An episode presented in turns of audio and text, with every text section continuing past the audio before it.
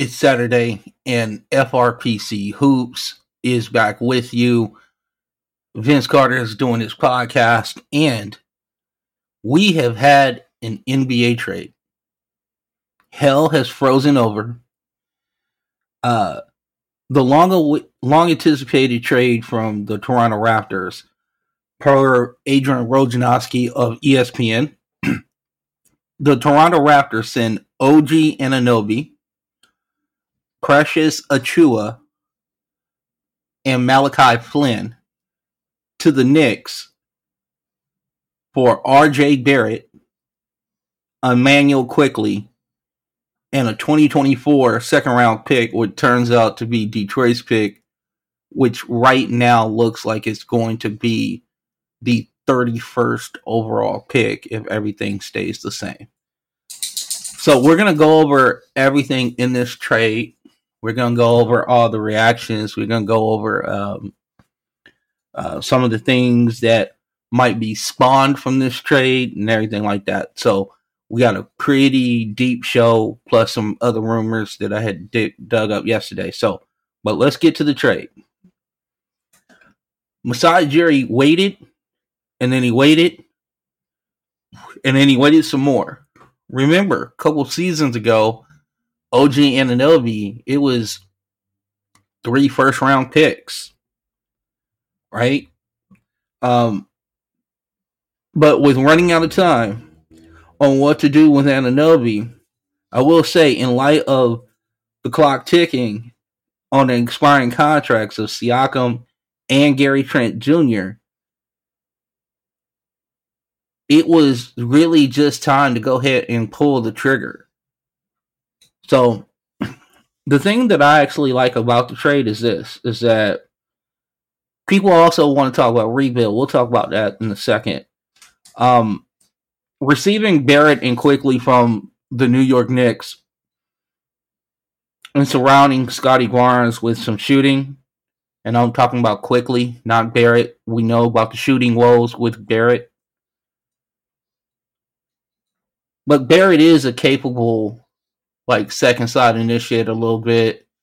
You know, he's more of an ancillary piece, but I'm very excited to me personally about Quickley in this deal because we're going to talk about his numbers in a second. We're going to get into that, but he is capable on ball or off ball.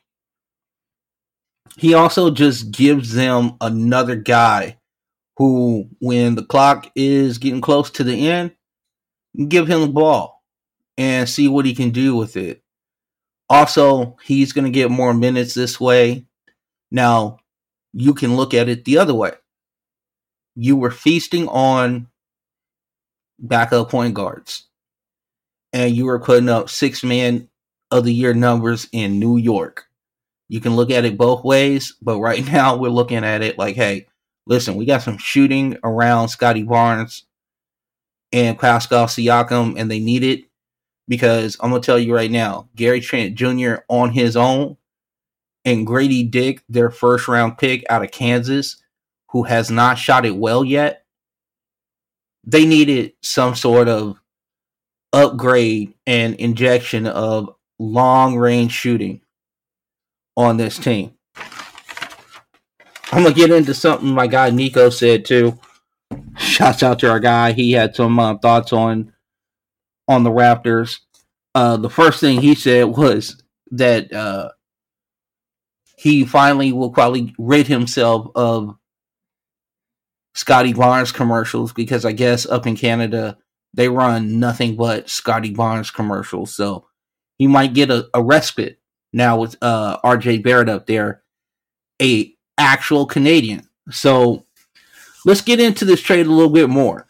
For the Raptors, Quickley, is the jewel of this trade. Another creator, but a shooter. That's the key point. Quickley excels in playing off ball. Here's the thing 71.9% of his three point shots are assisted. Okay? So that just lets you know that he can be a catch and shoot guy right now Quickley is having career highs in um effective field goal percentage, which is 54.9, free throw percentage, which is 87.2, and his true shooting percentage is now 59.8. Adding a movement shooter um, who is not afraid of the moment is critical to what Toronto is doing. Because here's the thing: there were reports earlier. I want to say I want to say earlier this week in regards to we do not want to rebuild. Actually, I think I have those comments somewhere, but there was just a point in time where they just said they didn't want to rebuild. So this trade is kind of allowing them to get younger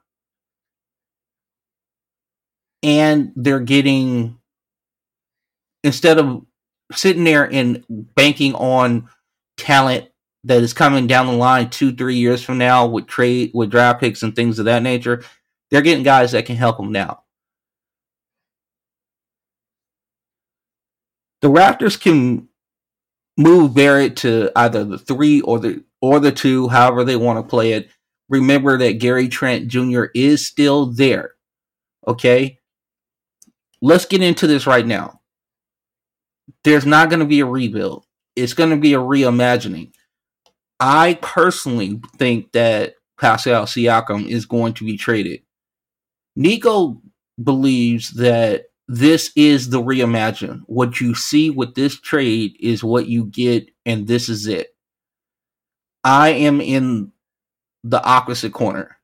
I believe that if you can turn 28, almost 30, or 28, almost 29 year old Pascal Siakam into a 24, 22 year old guy with length, you know, or whatever case may be, that might be something to really sink your teeth into. And we'll get into maybe a couple of things that they could actually do with that as far as that's concerned a little bit down the road. Um, if you look at the lineup for Toronto, and then we'll get to the Knicks in a second, if you have Pascal Siakam, Gary Trent Jr., Scottie Barnes, and Quickley and Poeltl in the lineup, Scottie's been shooting it very well. You add Quickley, and Trent has turned it around lately. So now you have three guys on the court. So you, you open up lanes for Pascal. This might help the trade value situation right there.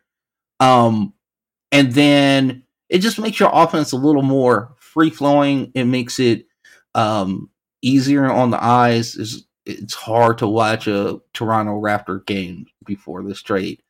But I think also you're going to be injected with some just some juice because Immanuel Quickley is going to get shots up.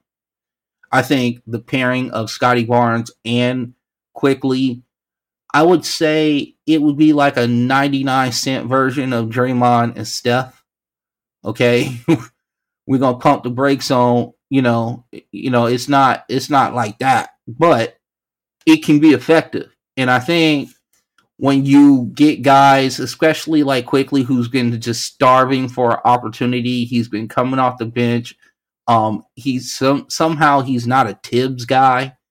Um, and I don't mean that like in a way of he diminishing returns. I'm just saying that Thibs has a certain type of type of player, and you know, Manuel Quickley size, what have you. There were some limitations with him in the eyes of Tom Thibodeau, but I think Quickley is a decent defensive guard. He, he's actually willing. He's quick enough, so lateral quickness is not going to be an issue. And then it's just more what else is he going to provide? Is the opportunity and the more volumes of shots, will the efficiency stay exactly the same or tick up? Or if it does stay the same, I mean, you got a really good player. If it ticks up, you might be, I wouldn't say, I wouldn't say all the way there, but I would say you would be in the vapor trail of like a Tyrese Maxey. So that's what you're looking at with Quickley going to Toronto. Now, I, I, told you I had some numbers for you, so let's get into it. Um, Quickley's on off. Okay, his on offense rating is a plus 8.5. When off the court, his their rating was a negative 3.7. So he has an offensive rating of 12.2. That's an impactful player no matter where he is. And listen, stats can tell lies all day long, but sometimes when you look at the game and if you see when Quickley comes into the game, he does provide them with some electricity, I say with the Knicks. But I think he'll also provide this with the Toronto Raptors as well. I just wanted to give you that just as a just a little quick little kind of um temperature check into what Quickley is and what he actually could be. Because make no mistake about it, this trade is a prove it trade for both teams. Because we're going to get into the Anunoby thing. Let's get into the Quickley thing real quick. Jalen Brunson was the starting point guard, or is the starting point guard of the New York Knicks. He is excellent. This dude is averaging like 27 points a game. Quickley is also a small guard unfortunately, you can't play those guys together very much because you're just going to get absolutely eaten up on the defensive side of the ball. This was the only way it was going to make sense. He was needed to go to his another team, and also, in a sense, he probably ended up in a really good situation because Quickley is not a great um, facilitator if you said, hey, I want you to be the point guard of the team. But as a secondary facilitator, he can do that. He can definitely close out on, he can definitely attack closeouts. He can definitely get his own shot. Uh, he can hit the open man, just basic stuff. But Scottie Barnes is the point guard, and this allows more Scottie Barnes playmaking ability because now we get to the Knicks. What did the Knicks get in this deal? Okay, somehow the Knicks uh, Quickley was frustrating Thibs. Like I said, it's more of the body type and more of just his limitations. It had nothing to do with the player, the heart, whatever. I think Toronto will be able to use them correctly and you'll get more out of them. But it's hard to argue the production and the instant juice that Quickley injected when given the, the playing time. In Anunoby, the Knicks get a functional Thibs player, and I'll talk to you about that in a second. Long arms, big body defender. The thing that Barry couldn't do, he was just slow of foot. Um, he was a blow by guy. It maybe now on the Raptors because you do have some long wings and also you know Gary Trent Jr. is not a he's not a net negative. You know he's probably just a you know middle of the road guy. Um, you can hide Barrett a little bit more on that team. Plus, also Jakob Poeltl is a really good um deterrent at the rim. So this actually might help Barrett a lot. But with Anunoby, you get a long arm guy. He's going to provide um, also a willingness to shoot open threes. Barrett he pumped up his uh, volume attempts of threes this year to about five. Here's the thing with um, OG Anunoby. He shoots six of them per game. Okay? He also is a better shooter, and we'll get into those numbers in one second. This also relieves the bottleneck that you have between Grimes, Hart, and DiVincenzo. They were griping early in the year about time and touches, and you know, it's hard to get into a rhythm if you don't get the ball. Maybe now this opens up more minutes and opportunities for those guys. This actually also might reimagine what DiVincenzo is, and he just becomes the backup point guard. Okay. Um, extension talk. Leon Rose, obviously, he runs the Knicks. Sam Rose is OG Anunoby's agent. If you know the Knicks, you know they're in bed with uh, CAA. It's not, it's a it's not a long um, see, hold on. It's not a secret in any way, form, or fashion, but it's one of those things that uh we are it's just funny. But this is the kind of trade that you get to make. And also, um you know, the when you get the agents involved, maybe this is also the situation where you get uh where you get what am I trying to say? Um the deal kind of it gets it gets made a little easier, you know? Um also, here's the other thing. OG Anunoby for like the last year has been talking about 40 million dollars annually. Um per source heard that they have kind of backed off that number, so I think there's going to be something done because you don't make this trade for Anunoby if you don't think he's going to be part of your future. So expect that extension with Anunoby to be coming along, if not very shortly, definitely in the off season. I don't know how they want to deal with that. Um, let's see. Oh, Anunoby shooting like 30, 38% from three. You know, RJ Barrett is a career like 33% three pointer from three. He's also a like a 42% shooter from the field, where you get OG Anunoby, he's who's close to 50%. You are getting a quintessential 3 and D guy starring his role. Now, the one other thing I will say about Anunoby, he complained a lot in Toronto about um being the like a offensive a, a offensive initiator. He did he wanted to do it. They didn't get him the opportunity to do it, and now here we are in this situation. I don't think he's going to get necessarily more of opportunity to do it there, um, but we'll see. I think with Jalen Brunson and Julius Randle, he'll just have to fall into a role and we'll just see about it. Now, Precious Achiuwa in the deal, I will tell you right now, a lot of people will sit here and go, oh, well, it's a throw in. And nine times out of ten, it is. But keep in mind, Mitchell Robinson had that injury. He's going to be out. Precious Achiuwa. Here's the one thing about Precious Achiuwa. He has size. The Knicks could use that behind Hartenstein who is a career backup, but he can also play well in a starting role for the Knicks. But Jericho Sims is too small, and zombie Taj Gibson is just not something that you want to parade out there on a consistent basis. So Precious Achiuwa being six six nine and a half, six ten, uh, athletic, um, can provide some rim protection.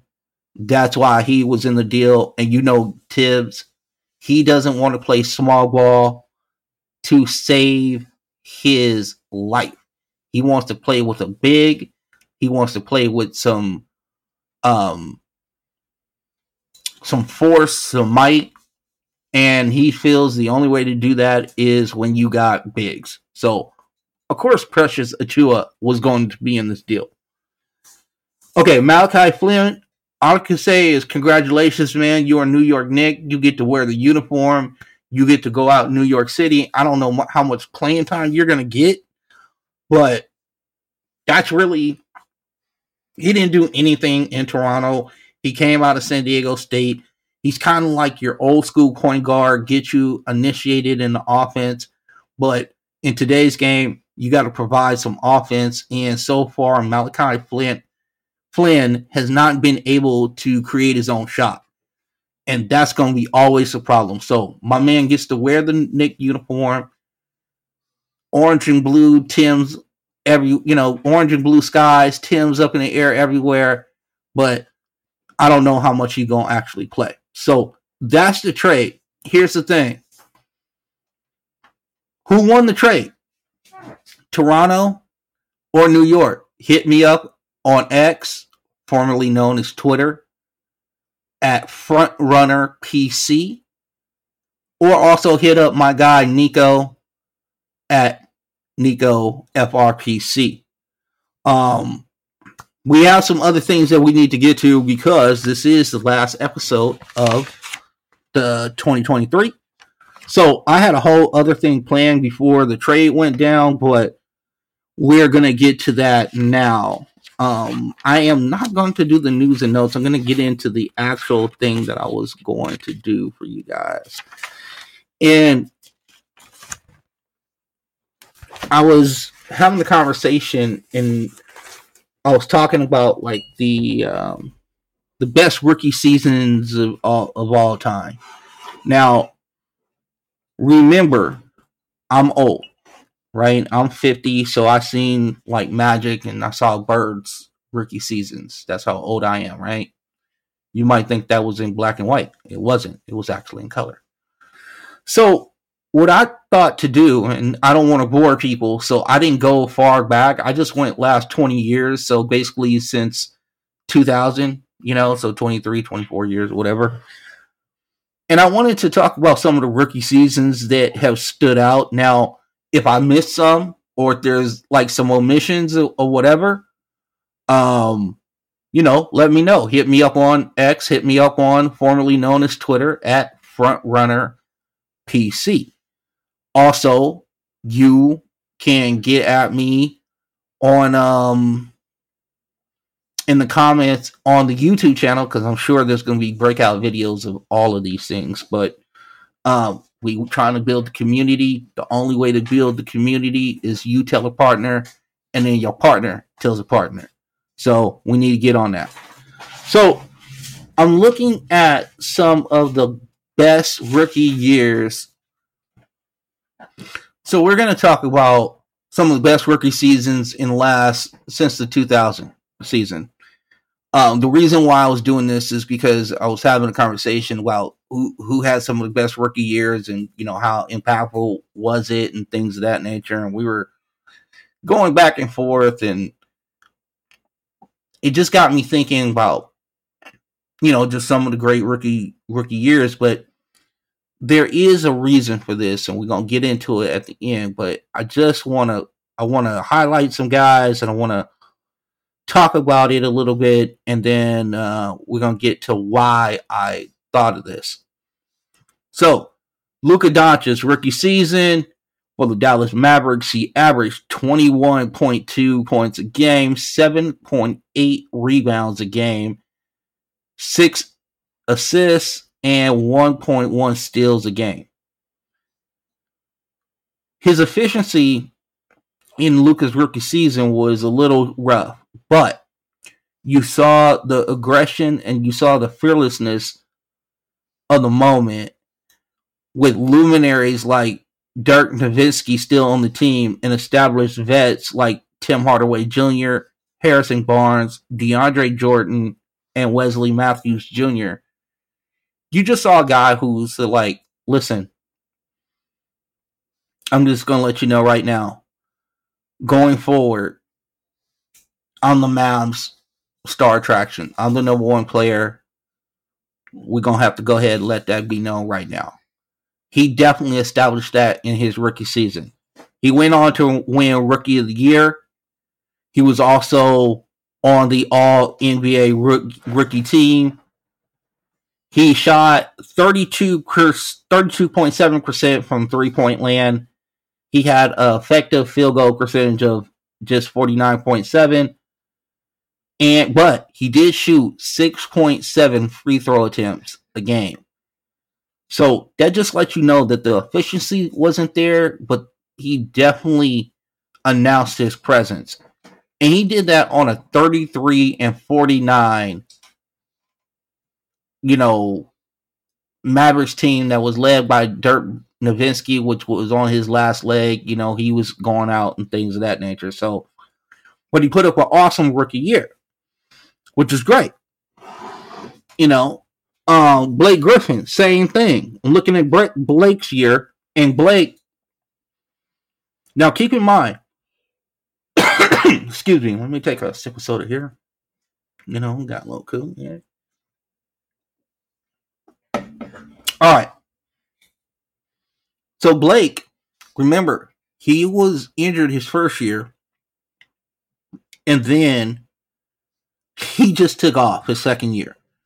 Um, 22 point half, 22 and a half points a game, 12.1 rebounds a game.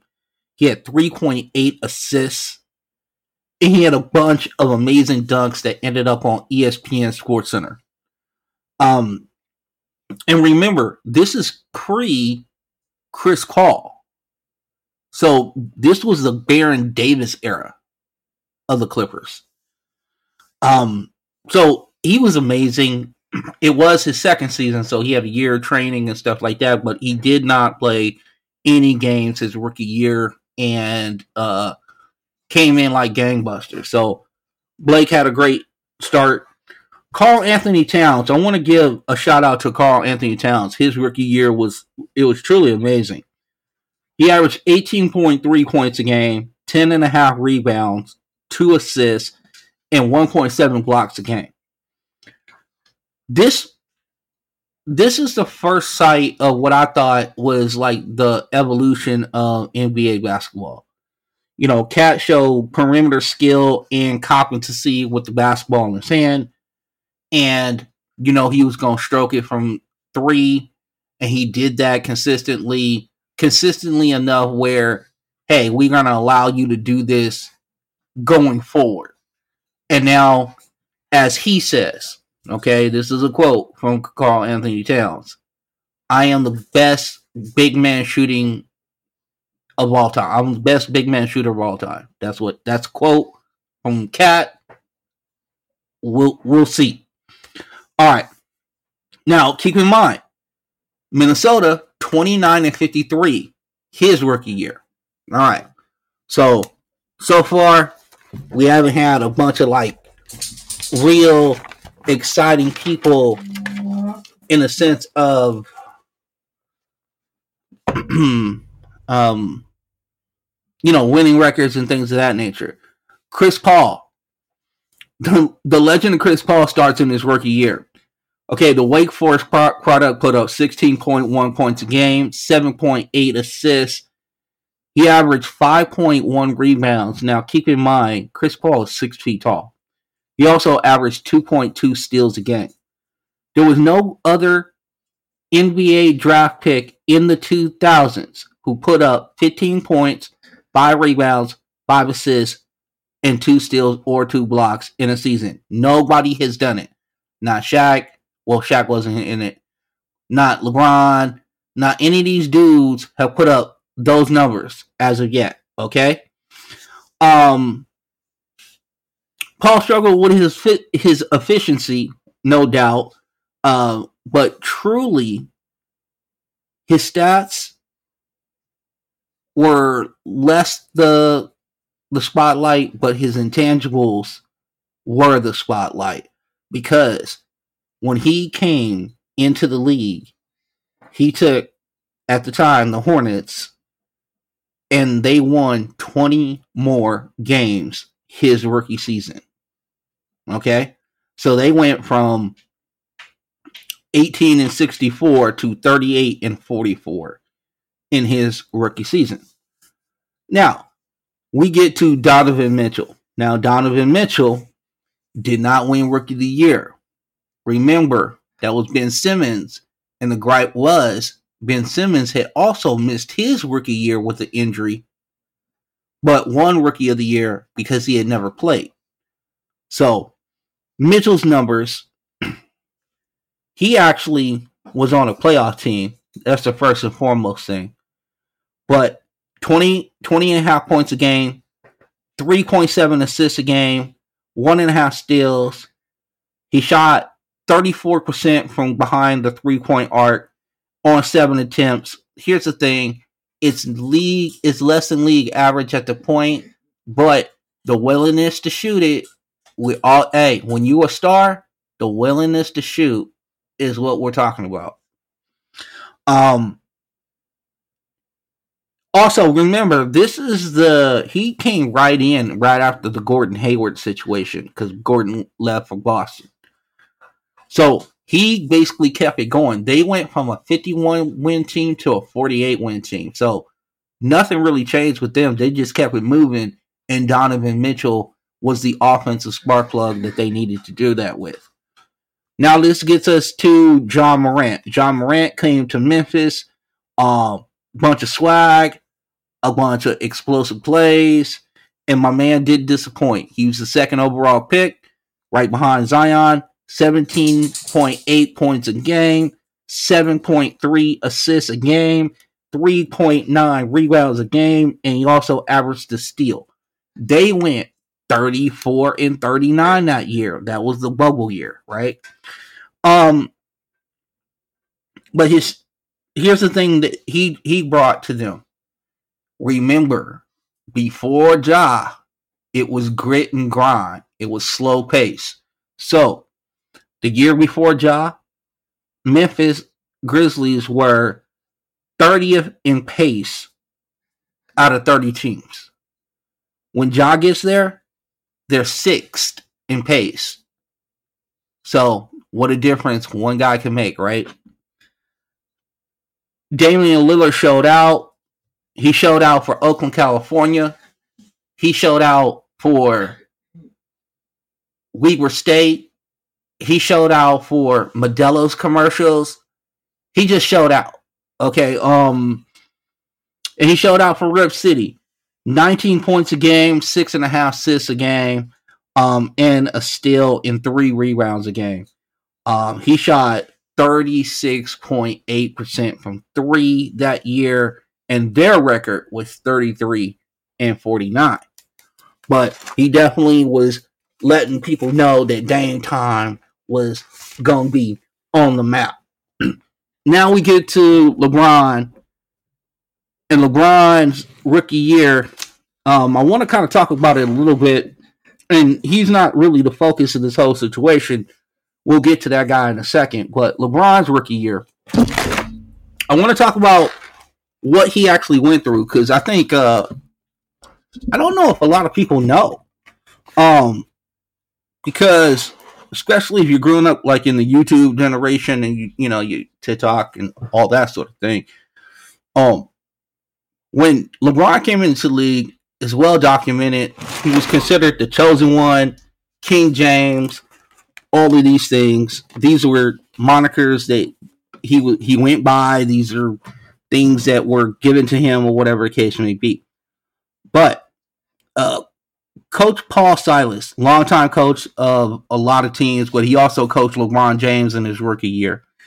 RIP to our guy Paul Silas, and shouts out to Stephen Silas, his son, um, for the passing of his dad. He tells a story to Jackie MacMullan, who was at ESPN at the time, and also like in the Hall of Fame, the NBA Hall of Fame for writers. As far as so, um, but he tells a story about the players in the team. They were just so salty when LeBron came aboard, and they kept on trying to freeze him out that year. Even still, LeBron averaged 21 points, six assists, five and a half rebounds, 1.6 steals a game, and he drugged that team to 35 wins. Paul Silas said that team had no business winning 35 games with the demeanor of which certain um, vets on that team, most notably Eric Snow, also Carlos Boozer, who is now the son is now the father of the of the Boozer Bros, who are killing it and about to be like a. I think one of them is definitely a lottery pick in the 2025 NBA draft. God, I've seen his whole career. Now I'm going to see his sons. Freaky. Um, so keep in mind, like it wasn't all peaches and cream for LeBron James when he walked into the league because his vets were sweating him about just being great. Dwyane Wade and Melo, We'll just put them together because they came in the same class. Dwyane Wade, 16 points a game, four rebounds, four and a half assists, 1.4 steals a game. Carmelo Anthony averaged 21 points a game, six rebounds, 2.8 assists, and 1.2 steals a game. So, those are some of the memorable rookie campaigns.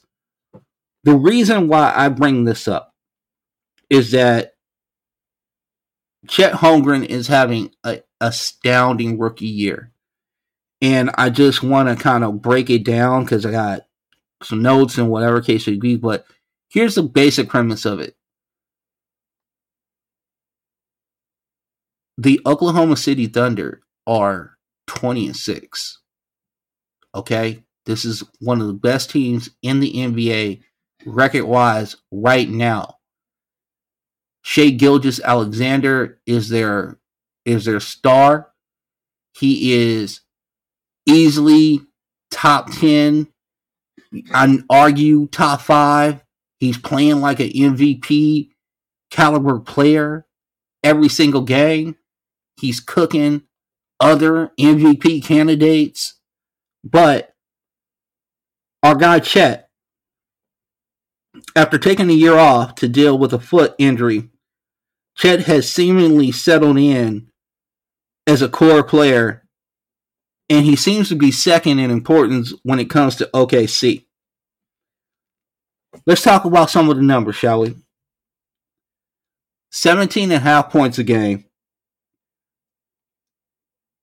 7.8 rebounds a game, 2.2.5 assists a game, and 2.7 blocks a game, which is third in the NBA. Now, his free throw percentage is 84.1%.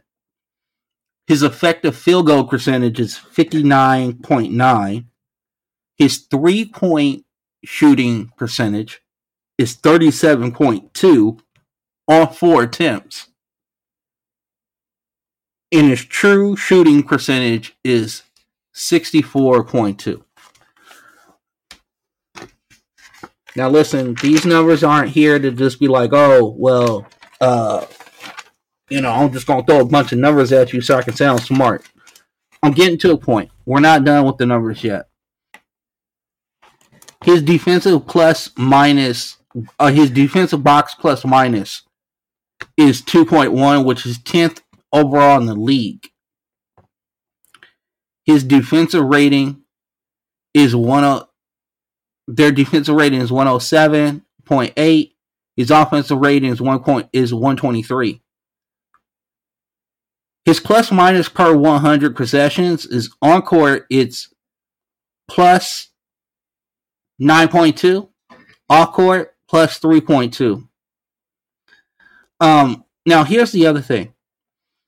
Their defensive rating last year was 114.2. This year with Chet on the court is 112.3 doesn't sound like a lot, but hold on for a second.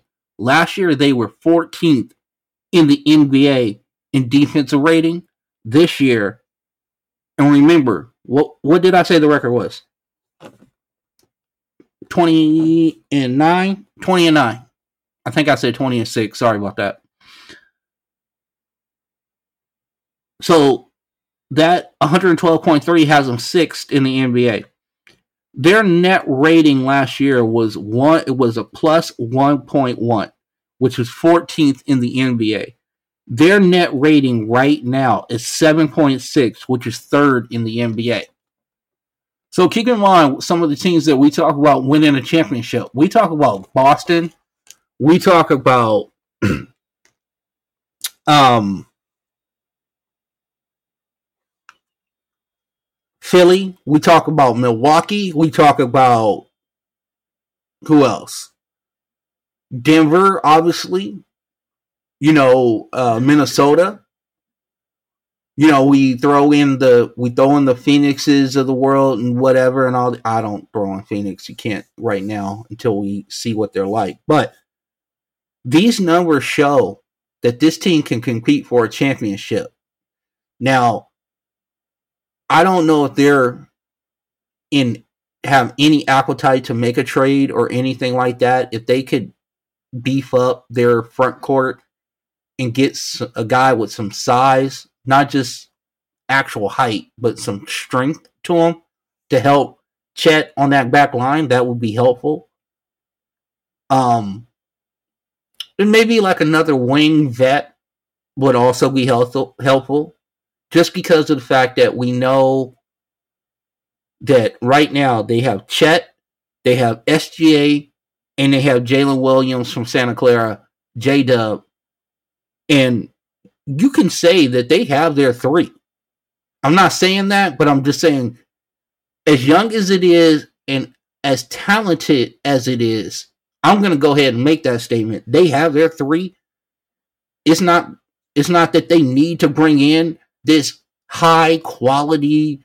You know, I got to bring in you know top five player in the league. You got one of those.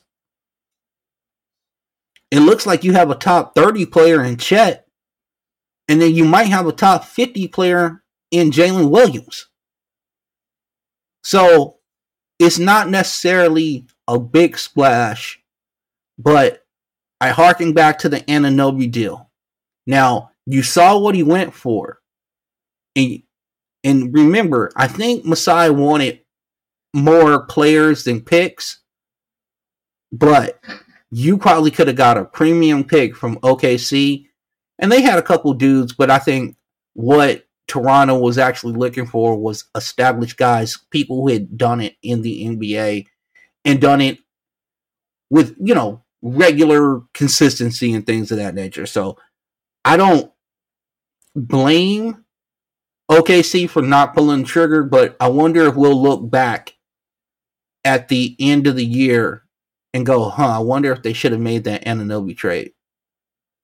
Because here's the thing we can talk about windows all we want, but championship windows come and go. And you might think that OKC has this elongated run, run, runway to go ahead and make a bunch of late playoff runs. You know, the way this team is set up, I mean, I can see you saying to yourself, hey, they should do this for like the next six years. Like this year should be like the coming out party.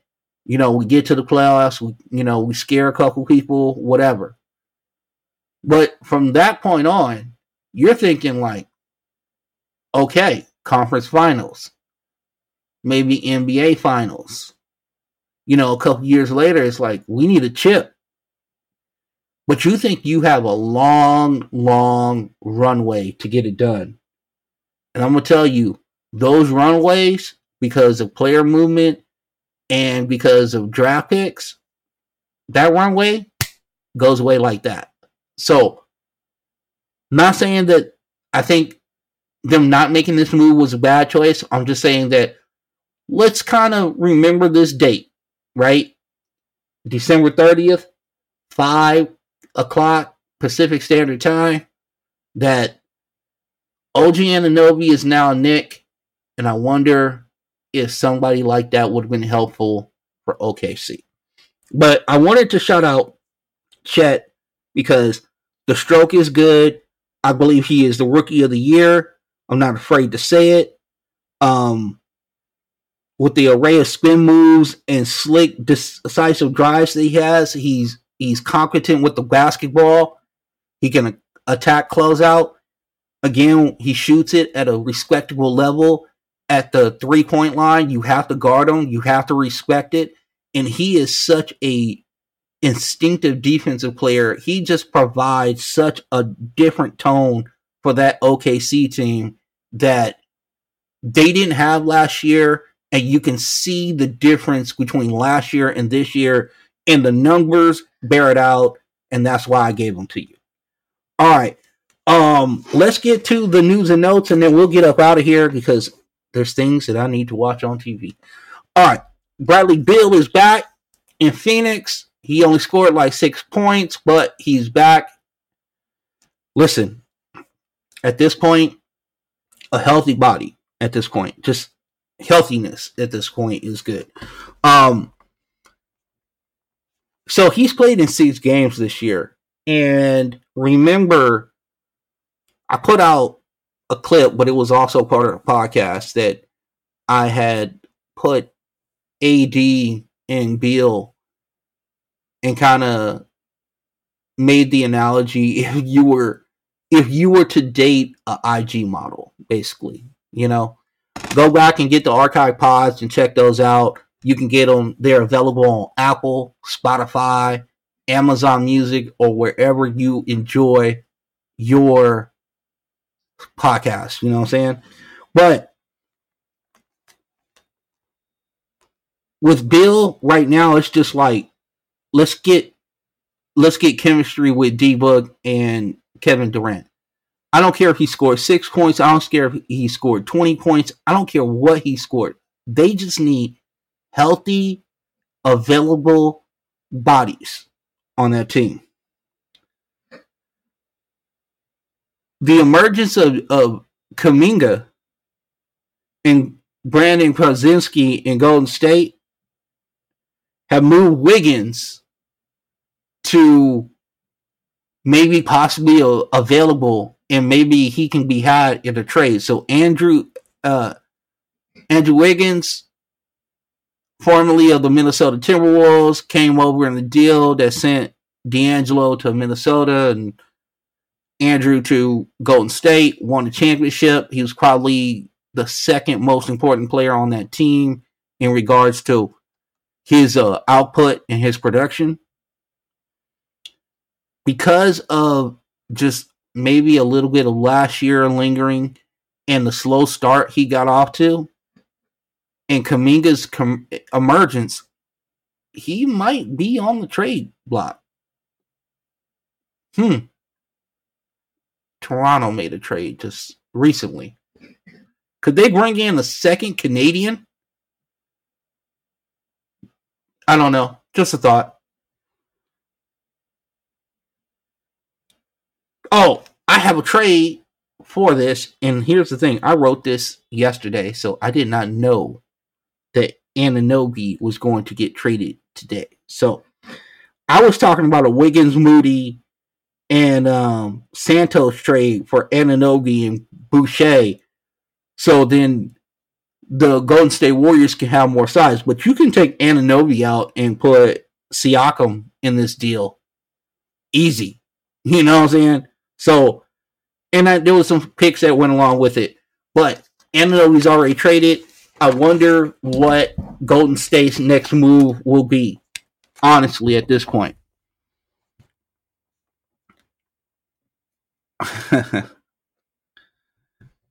I'll get to that second.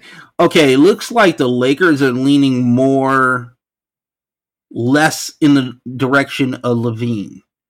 Now, I told you on this podcast in the last two or three weeks, I did not want Zach LaVine on the team. And then also, I didn't know if the Lakers really had the appetite for Zach LaVine. Um, and I think there have been some rumors that they've been poking around Dorian Finney Smith and Royce O'Neale of the Nets. So keep a lookout for that. I don't know what else there is to say about the Detroit Pistons. I mean, 28 losses in a row. They're 2 and 29. We went over the Eastern Conference quarter recap. Go check your archive pods. It was the 100th episode as well. It was excellent. We talked about Detroit a lot there. But the reason why I want to bring this up because now every time they lose, it's a record. You know, they're just breaking their own record at this point the long-standing record of 26 losses. They blew right past that. They're playing tonight. We'll see how that pans out. So you get this pod tomorrow, you know if they are at 29, lo- 29 losses in a row or they stop the losing streak. But I do know this with OG Anunoby traded, guess what? This is a chance for Detroit to win. So, shouts out to the Pistons and good luck, guys. The other reason why I wanted to bring this up is because Dwight Howard, formerly of the Lakers, Houston, Orlando Magic, you know, slam dunk champion Dwight Howard, also getting in the news for some other stuff that we're not gonna get to on this program. But um, yeah, look that up whenever you get a chance. You know what I'm saying.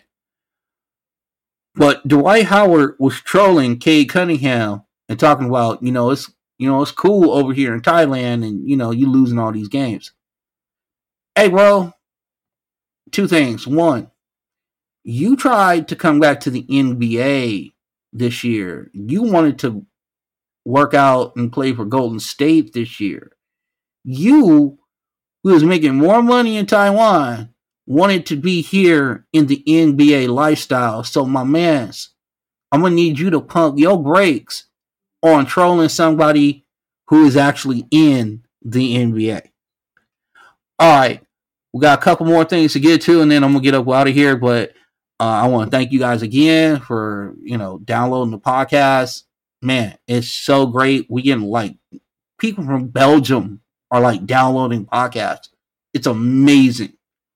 So shouts out to you guys, and I want to wish you guys a happy new year and a prosperous 24th. And here are the last couple things that I want to get to.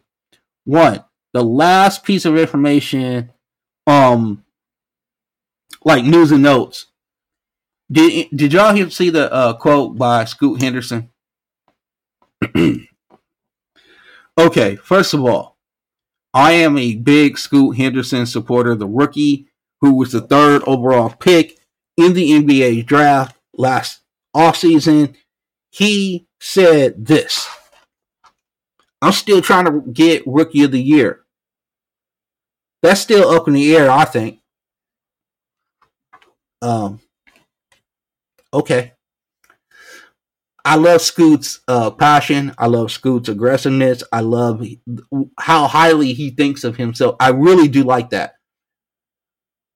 I don't think he really has a chance at rookie of the year, but I, he's playing better, and I'm glad that he's playing better and he's feeling a lot better about himself. I knew it was going to take some time because he he isn't a really good shooter. I know it will come because he just works so hard, and I think Portland is a team that I I really like their young pieces. I do. I really like Shaedon Sharpe, and I really like Scoot Henderson. Shouts out to uh, Joe Cronin and uh, Mike Schmitz who are in that building, um, building that young team. Now, we have something to leave you off with. All right, we're coming up on the New Year's. We're coming up on a time where people start reflecting. We're coming up on a time where you know you kind of start prioritizing things. So, we gave you the three wishes for the NBA in the archive pods, right? But now we're gonna have some New Year hopes. We just have some hopes for New Year. Um, the first one. It's not really a hope. Well, it is a hope. I take that back. I'm just gonna say right now. This is a FRPC exclusive. I was wrong in regards to the point guard situation in San Antonio. When the year started, I thought it was a good idea. Let's give Wemby a bunch of runway so he can just, you know, develop his skills and see what works and doesn't work in the NBA. Now that we're about 30 games into it, can we get this man a point guard? That's my question. I just, you know, can we we seen the experiment the experiment doesn't work, can we just get him a point guard? The other hope. Don't let LaVine wear a Chicago Bulls uniform again. I think the way they've been playing, the style of play, the energy, the juice that Coby White has provided, I think that you cut your losses and maybe you look at Toronto and see them and be inspired and see what you can do in trying to get Zach LaVine to another location and get a couple pieces back for him. Um, I like to give Detroit Pistons a time machine. Now I know that's not a hope because we don't have time machines as of yet, unless Area 51 there's a time machine, and we do have aliens among us. and we somehow reverse engineered some stuff. I don't know. But if we had a time machine, we might have made some trades for some shooters for the Detroit Pistons in the off season so they wouldn't have lost all these games. So trade for some shooting. Trade Troy Weaver. Trade for some shooting. Help Cade out. Our fourth hope. Can we get some help for Steph Curry? The young kids are great. I love the energy they bring. Podziemski has been uh, really good. Kuminga has really turned it on, been more aggressive, and Trayce Jackson-Davis has been uh, really good in the role that he's played. But can we get Steph Curry another legitimate threat so he's not being constantly harassed by two and three individuals on a basketball court? My next hope is that uh, usually, usually, a lot of people decide that they are going to become healthier in the uh, new year. Usually they started on January 1st. Um, I'm also hoping and encouraging this for Zion Williamson. Um, again, this is more habits. You know, no fat shaming here. I am a fluffy guy myself. Sexy as all get out, but fluffy, right? But I'm also not making $47 million and getting paid by an NBA team to stay at a certain weight. So there's that. I can eat uh smoke barbecue uh ruffle lays or ruffles with the ridges. No, not ruffles, it's lays with the ridges. You know what I'm saying? I love wavy lays. Barbecue potato chips, they're great. Um I highly recommend those. But I'm eating less of those. I've been eating less of those. I've been losing some poundages. You know, I hope y'all see it in the face and everything. You know, I hope y'all getting this. But our guy Zion needs to go ahead and get serious about his career. So I hope with 2024 on the horizon, Zion looks around, sees that his team is pretty good, and you know the the West is open. There's a lot of young contenders out there, and I like the Pelicans to be part of that.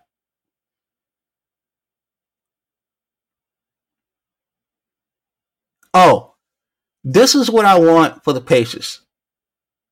Now, what I really want is defense, but what I really want is a force field and some sharks with laser beams attached to their head because the Pacers are awful at defense. We all know it. They need to get some defense. There needs to be some resistance, just a little bit. You can't score 140 every single game and win. There's going to be some times where other defenses are going to stop you, and you're going to get to 118, 122, but yet they're going to be at 135 because you can't play any defense whatsoever. All right.